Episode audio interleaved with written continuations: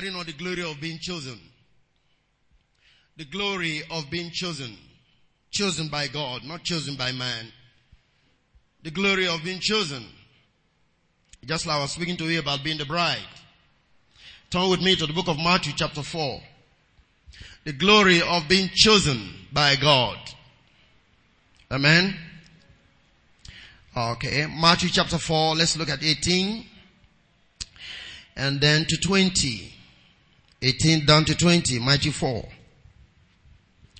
The Bible says, and Jesus, walking by the sea of Galilee, saw two brethren, Simon called Peter, and Andrew his brother, casting a net into the sea, for they were fishers. And he said unto them, follow me, and I'll make you fishers of men. And they straightforward left their nets and followed him. They left their net and followed him. These guys were professional fishermen. Okay. They had a business. They had a trade. They were not just loafers. They were not just lazy people. They were people that were walking. Are we together in the scripture? Alright. And the Bible says when Jesus said follow me, they left their nets. By implication, they left their business. Okay? And now sometimes people argue this and they said, uh, there is nothing like full-time business or full-time gospel work. And uh, I know people have spoken to me about that sometime and they say, no, there is nothing like full-time preacher. But that's not true because the day Jesus called these people, they left their fishing boats. Am I right? Good. But one thing you should understand is God uses your previous business and work on it in the gospel circle. So he takes you as a fisher and he said, I'm going to make you fishers of men because he was a fisherman. Instead of fishing fish in the sea, I'm going to make you fish men in the land. It, works on your knowledge and takes you to a higher level of life. Amen. And the good story is when it takes you from the level you were. You know, when you look at somebody in the street, a fisherman, is somebody that ordinary in the society don't, people don't have regard for. Amen. But when it makes you to become a fisherman, glory comes into your life. Hallelujah. Uh, you find at the end of the day that Peter was highly respected in the community. This time not just being a fisherman. Now I'm going to make you see the scripture later. But I want you to see from where it's coming from. He was a fisherman. Amen. Alright. Now one thing is important. Now why did Jesus call Peter, uh, his brother and all of them? Because number one, um, every, every teacher then called rabbi, every teacher then called rabbi used to recruit people. In other words, every teacher has followers. Every rabbi has a follower. Is that okay? Are you getting what I'm saying here? So now, Jesus was coming out now. He has to have followers too. Now he has to recruit his followers. Now what's the difference? The rabbis of the days of Jesus, if they want to recruit a disciple, they recruit the best one in the society. Hallelujah. They go for the best people. They go for the, if I'm use word, the most qualified. Amen. These are the people they were looking for to become their disciples. And sometimes this enhances their position as being leaders. Because those around them are highly placed people as the case may be. But Jesus, you can see what the kingdom is all about. It's really an upside down kingdom. Jesus, instead of looking for the most qualified, look for the unqualified. Did you get that? He went for the people that are not qualified to be his disciple. Okay, now let me see. Look at the way Peter, I mean Paul put this. Go to First Corinthians 1. First Corinthians 1, we're going to look at from verse 27 to 29. First Corinthians 1. Jesus went and looked for the unqualified, the unrecognized, the looked down upon in the society. Hallelujah. Uh, First Corinthians 1, are we there? Look at verse 27. But God had chosen the foolish things of this world to confirm the wise. What are the kind of things he chose? Foolish things. What, what, what people don't have regard for. You see, people don't have, people may not have regard for you. But you are the most qualified to be a disciple of Jesus. Now, he's doing that so that he can use you to make a show of them and for them. He wants to boast on your behalf. That it is not because they look down on you, then that is the issue. In fact, they are looking down on you qualifies you to be exalted. But God has chosen the foolish things of the world to confound the wise. And has chosen the weak things of the world to confirm the things which are mighty. In other words, you don't have money. But you are qualified to become a disciple. Hallelujah. Those who have nothing, the weak things, you don't have strength. Huh? You don't have power. Some people can tear you apart. Glory to God. You don't have strength. You can't, you can't resist. You don't have anything. You are weak. You can't boast of any academic qualification. You don't have any papers that will qualify you to sit with what you call dignitaries in the society. But God looked for you. Verse 28. And the best things of the world and the things which are despised has God chosen. Yea, and things which are not to bring to naught things that are. Hallelujah. That no flesh should glory in his presence. Let me read this from the, the message from the message. Take a good look, friends. I'm reading from verse 26. At who you were when you were not, when, when you got called into this life. Take a good look. Who were you? I'm reading from verse 26. I don't see many of the brightest and best among you. Not many influential. Not many from high society families. Hallelujah. Now, can you think about it? How many presidents in this country have their children as ministers? I haven't seen one yet. Highly placed men in society, but not chosen by God. But God looked for the farmer's child. He looked for the fisherman's child. Are you getting what I'm talking about? Look at where God is going to recruit people. Praise the Lord. Look at that. I like that again. Verse number 26, I said. Take a good look, friends, at who you were when you got called into this life. I don't see many of the brightest and the best among you. Not many influential, many from high society families. Isn't it obvious that God deliberately chose men and women that the culture overlooks and exploits and abuses? The one that society exploits. The one that society abuses. The one that society overlooks.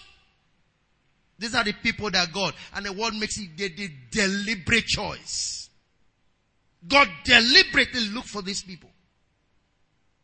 It's like saying, enough of the abuses upon your life enough of the insults upon your life. That is why it's what the Bible says, take a look at this life that God has called you into so that you can see the exaltation that God is bringing you into. But being called a child of God, that's why you can't mess up with your life, people.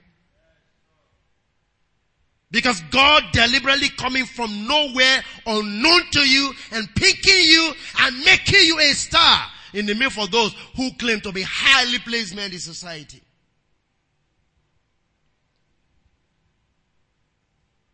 I remember one of the richest men in this society before late now. I went to a crusade and there was this young boy in those days, I've forgotten his name, I think from Ibom. That was very vast, young evangelist or something like that. And then they brought him to the crusade ground, right there in Mochicha Estate. I don't want to mention the name of the man. But this boy was picked because of what was in his life. He was sitting among the highly placed men on the altar. It's a young boy. Then I think it was 12 years old or something. Small boy. What could take him? In fact, such boy should be asked to be picking, huh? papers in the, in the stadium or whatever. But he was asked to move. In fact, the man took him, first carried him on his lap, very rich man, and then put him down, sitting next to him on the podium. Exhortation because of the life of God that was in his life. You don't understand yet what God have done for you. That is why you mess up with the society that is bringing you out from. He's bringing you out so that the society will see you up. But because you don't know this, you go back to the society and mess up yourself with them. Their thinking is your thinking. Their lifestyle is your lifestyle. Their attitude is your attitude. It ought not to be so. Hallelujah. It's obvious that God deliberately chose men and women that the culture overlooks and exploits and abuses. 28.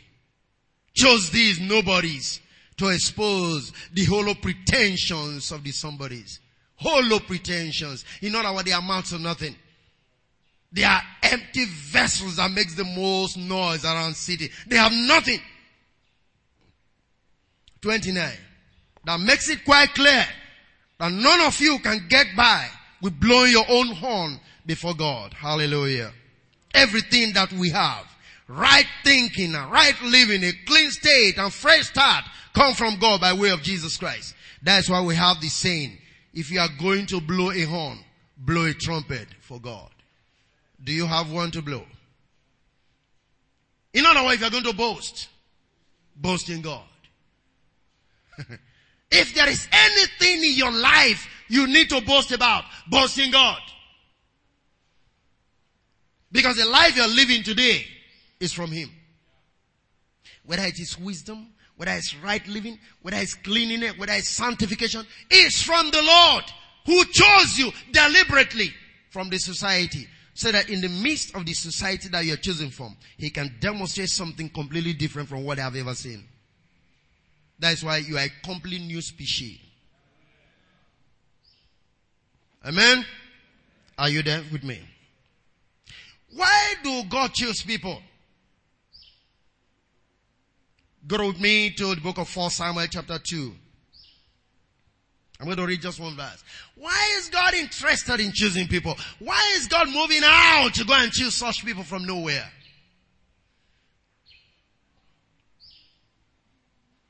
Glory to God. I was speaking to someone recently, he was asking me some question. I told him, God doesn't choose people because maybe, for instance, God have to choose my son because I'm a preacher. No. There are some things that he has to do to qualify for him to be chosen. Otherwise, yes, I do agree. The Levite uh, children were supposed to follow on, but not every child of Levite succeeded in the ministry. What about Eli? Was he not a priest? Was he not in the midst of the children of Eli that God decided to bring another person who will do his will? So it's not enough to be chosen. You have to do what God chose you to do. His will. Okay. 4 Samuel 2. Are we there? Verse 35. And I will raise me up a faithful priest that shall do according to that which is in my heart and in my mind. And I will build him a sure house and he shall walk before me anointed forever. Hallelujah. What is the meaning of this? It means the society. You see, when God created man, He created man to be in His image. But because of the corruption, because of the fall, man deviated from being who God intended man to be. Is that okay? So now God is intended to raise a priesthood to show the other people what life is supposed to be in relation to being in the will of God. Hallelujah. By implication, God is using you to demonstrate His life to the rest of the world. That is why I keep on repeating. Society is not supposed to influence you. You are supposed to influence society. Man was raised to be in his image. That man fell. Corruption came into the system. And God began to build a pattern to raise the people. He had to start with people like Noah. To get a new generation for himself. To be able to show the other people what it is to live for God right here on the face of the earth. Down to Abraham. Down to where we are today. Down to the time of Samuel that even the priesthood of Israel, because it got corrupted, God had to raise a Samuel, a young man, to demonstrate what it means to live for God on the face of the earth. It's a deliberate choice that God have made to have chosen you. Don't disappoint God. Help me tell your neighbor, we can't afford to disappoint God. It's a deliberate choice he made. I'm choosing you to make you a demonstration, to use you to demonstrate the very life that I intend that all my people should live on the face of the earth. So by implication, the church was supposed to be a demonstration of God's life to the rest of the world. That's why wherever you find yourself, you are supposed to be a unique person. Very unique. Let me tell you, oh, thank you, Father. Don't you ever pass through a place? How many, listen, listen, listen. You see, Paul was speaking and he said, we become the sweet savor of the Lord. You know, the fragrance of God wherever we go. Is that okay? You can't pass through a system. You can't pass through a school. You can't pass through a place and people don't know that somebody passed there. No! It's not allowed.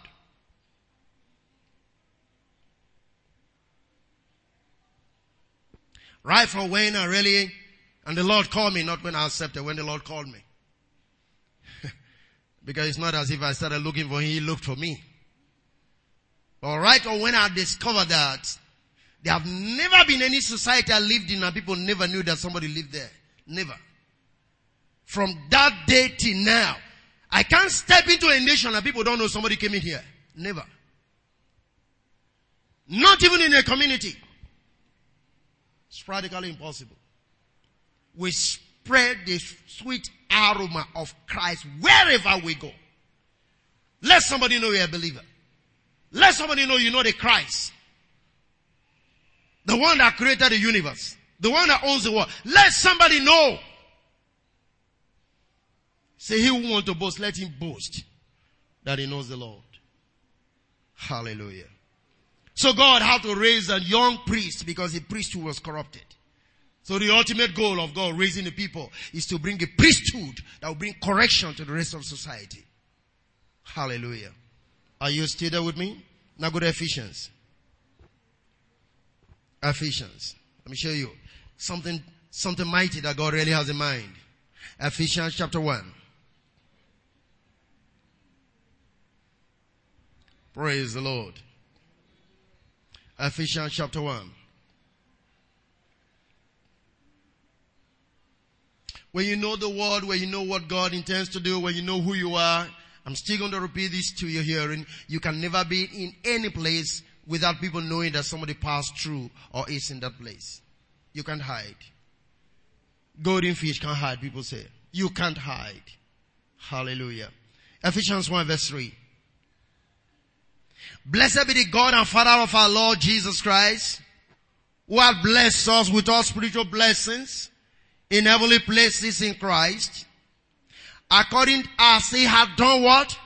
Chosen us in him before the foundation of the world, that we should be holy and without blame before him in love, having predestinated us unto the adoption of children by who? Jesus Christ to himself, according to the good pleasure of his will. When was the thought of God choosing you? When, when, when did it begin? When did it begin? Right before the foundation of the world. He had the mind he was going to pick you up. He has the mind he was going to pick you up. And you see, there is a goal for choosing you. What is the goal there? You find the goal in verse number five. You were chosen before the foundation of the world, but verse number five tells you why God chose you. What was it? that we should be adopted as children. Now the adoption is in the Greek the huiothesia. Huiothesia, I have always explained in this place, had nothing to do with somebody who is not in your family. You bring the person to your family to bear your name because he lost his father. That is not adoption. The huiothesia of God is a declaration of the fact that this my child is mature enough to manage my estate. Hallelujah. If you check the word adoption there, that's what you're going to see. Huiothesia. Hallelujah.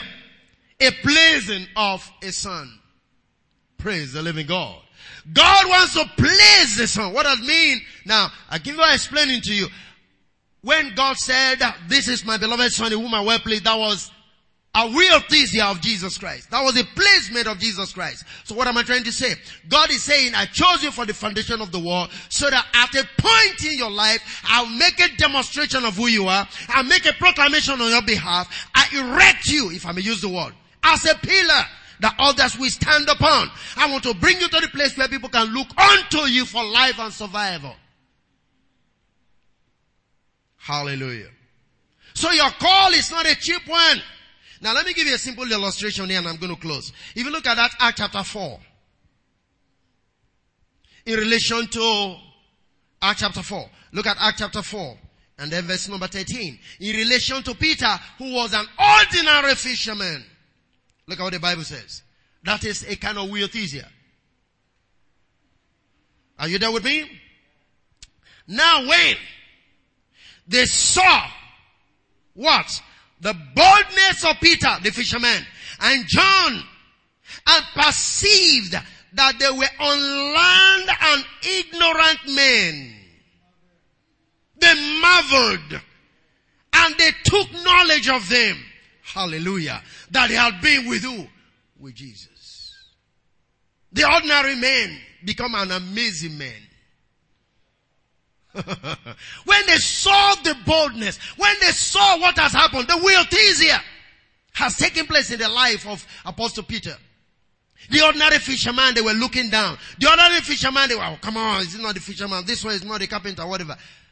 When they saw what was happening in the life of this man, when they saw the transformation, they said, man, something has happened. Now we know because they had been with who? With Jesus. And Ephesians 1 now 5 is telling you, you have been predestinated for the adoption of children in Christ Jesus. By implication, as you get connected to Him, very soon, and I say very soon, men shall be amazed. Can you see what happened here? Now when they saw the boldness of Peter, He's supposed to be hiding. When they saw the boldness of Peter, he's supposed to be a timid man who knows nothing. But come to think about it, if you read the scripture, you find that Peter was judged by the Spirit recounting history. Everything right from the very beginning, down to that moment. How could Peter come to such a record? A fisherman. Where did he read his book from? The Holy Spirit was working in his life because he had been with Jesus. Do you understand what I'm talking about? The same thing that happened to Moses. Moses wrote Genesis, wrote Exodus, wrote Numbers, Leviticus, Deuteronomy, five books he wrote. My question for you is this. Where was Moses when God was laying the foundation of the world? Was he born yet? How did he know Genesis 1 in the beginning God created? How did he know when there was darkness? How did he know when God said let there be, let us make my image? Who told him? There was no book that Moses read. How did Moses get to know all of those things? By the Holy Spirit. They took knowledge that had been with Jesus. He could recount the story of the past. Let me tell you something. When you come to the place where your real things are beginning to take place, you can see behind years back, you can even see your roots and you can know where you are coming from and you can know who you are and you can know where you are going to. Because all is in Christ. That's why I say I'm the Alpha and the the Omega. The end, the beginning, and the end. You can get to the beginning, you can get to the end. Everything is in Christ. So Moses could see from the beginning of creation to the end of creation. I can put it on record. He was not there when God was working. How did he know them? Hallelujah. Am I talking to someone here this morning? What am I trying to make you understand? Understand your choice. I mean the choice that God has made of you. And don't joke with it. Don't trade with it. Don't mess with your faith. Men very soon we come to say, we never could believe that this is the same person. Because when the transformation of Peter came, all those who were looking at him to be an ordinary fisherman. You see, you see the picture. When Jesus picked him, it was just an, he was just an ordinary fisherman. Everybody knows him to be an ordinary fisherman. And it's like saying, hey, come and look at this rabbi. Instead of looking for the highly placed one in the society, he has gone to choose fishermen. Are you getting what I'm talking about? But when the fisherman opened his mouth, the rabbis themselves, they turn around and say, hey man, this man have been transformed. No wonder he had been with Jesus. That should be your testimony. Hallelujah. That should be your testimony. That same, your life will never remain the way it is now. As long as you're connected to Jesus, as long as you know the one you're serving, as long as you know, yes, of course, He called me, not because I love Him. He first loved you. Remember that? He loved you and chose you and called you to Himself that He might glorify you. And very soon, as your eyes are fixed on Him, the same confession that men made about Peter will come upon your life. Those that have been written off by men will become the men that they're going to be admiring. Are you getting what I'm talking about now? Let men write you off, but let God choose you. Let men look down on you, but let Christ choose you. Am I talking to somebody? The greatest of all greatest men shall be those that God has chosen. If not, let the world look down on you, people of God. It makes no difference here. That is just the beginning of your life so that you can have a history to write. Glory to God. And I see the change coming in your life. Hallelujah. I see the change coming in your life. It's already happening to us in ministry. People writing letters here, calling here and there. And somebody came and said, I used to know you. I said, where? Say one upstairs. Say, but I like this place. I say, you are welcome. This is not one upstairs. This is the place. Hallelujah! How many years ago? Say some five years ago in one upstairs. So that was then, not now. And your turn is coming. The fisherman is becoming the man with the boldness, the man with the strength, the man with wisdom of God, the man with the power and the life of God. The man whose shadow will finally begin to hit people. He was a fisherman. Just wait on the Lord. Be patient with Christ. Let him do what he's doing in your life. Men shall come and bow down. In fact, the Bible tells me your enemy shall lick the dust of your feet. Come on! I'm not saying anybody have to do that, but I'm saying that's what the word says. Let all the people that are mad at you today saying all manner of things about you, let it go on saying it. But the enemy shall come and lick the dust of your feet. I say that with all humility, but an acknowledgement to the word of God and the power of the Most High God in the life of those that are chosen. Because men will want to continue to look down on the people thinking that they are mighty men. But when God is true with you, the story will change. They that are despised shall be highly exalted. Come on, stand up and let's give a thanks to the Father. Hallelujah.